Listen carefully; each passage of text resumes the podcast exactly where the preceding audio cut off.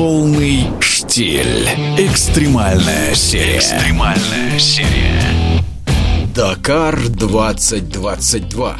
44-й легендарный ралли-рейд. Саудовская Аравия. Здравствуйте, дорогие радиослушатели! В третий раз ведущие авто- и мотогонщики планеты собираются на Аравийском полуострове, чтобы побороться с гигантскими песчаными дюнами и непроходимыми каменными россыпями, узкими каньонами и пересеченными межгорьями. И все это на максимальной скорости и на грани риска.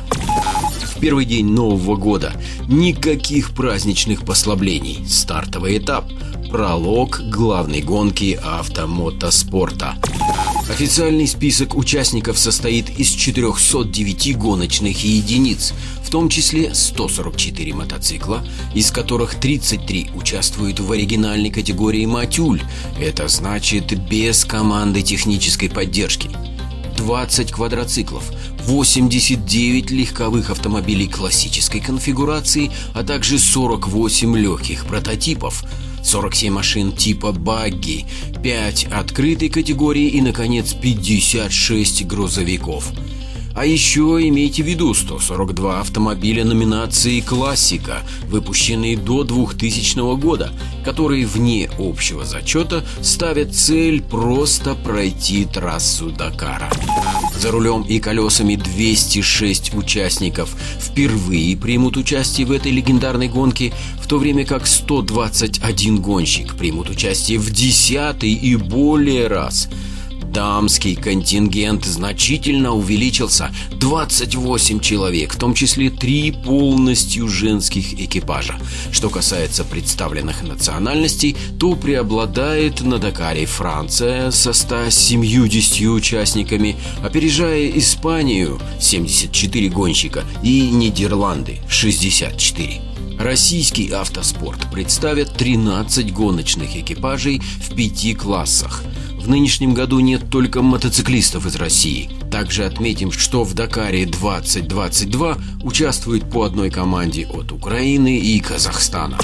Какие ключевые особенности стартовавшего 44-го марафонского ралли-рейда? Первое. Теперь Дакар стал первым этапом чемпионата мира по ралли-рейдам. И это, казалось бы, прогрессивное новшество – обернулось вмешательством политики в автоспорт. Новый статус в декабре был подтвержден Международной Федерацией Автоспорта ФИА и на него, так как организаторы ралли Франция, автоматически распространились санкции от спортивно-арбитражного суда по годовой давности дела ВАДА против Русада. Таким образом, все российские гонщики, включая четыре экипажа многократных победителей Дакара, знаменитой команды КАМАЗ Мастер, лишились национального флага России.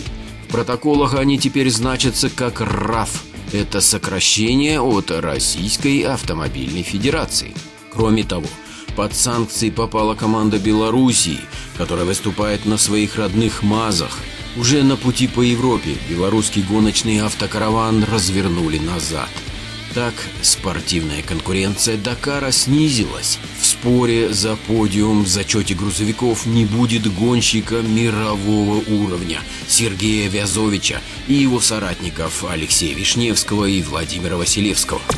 Второе новшество марафонской гонки 2022 года – так как теперь Дакар стал этапом чемпионата мира, то сошедшие на каком-то этапе экипажи смогут вернуться в гонку, получив, правда, солидный штраф по времени. Этот штраф уже не позволит бороться за общую победу, но сохранит шанс заработать очки в общем зачете чемпионата мира. Третье.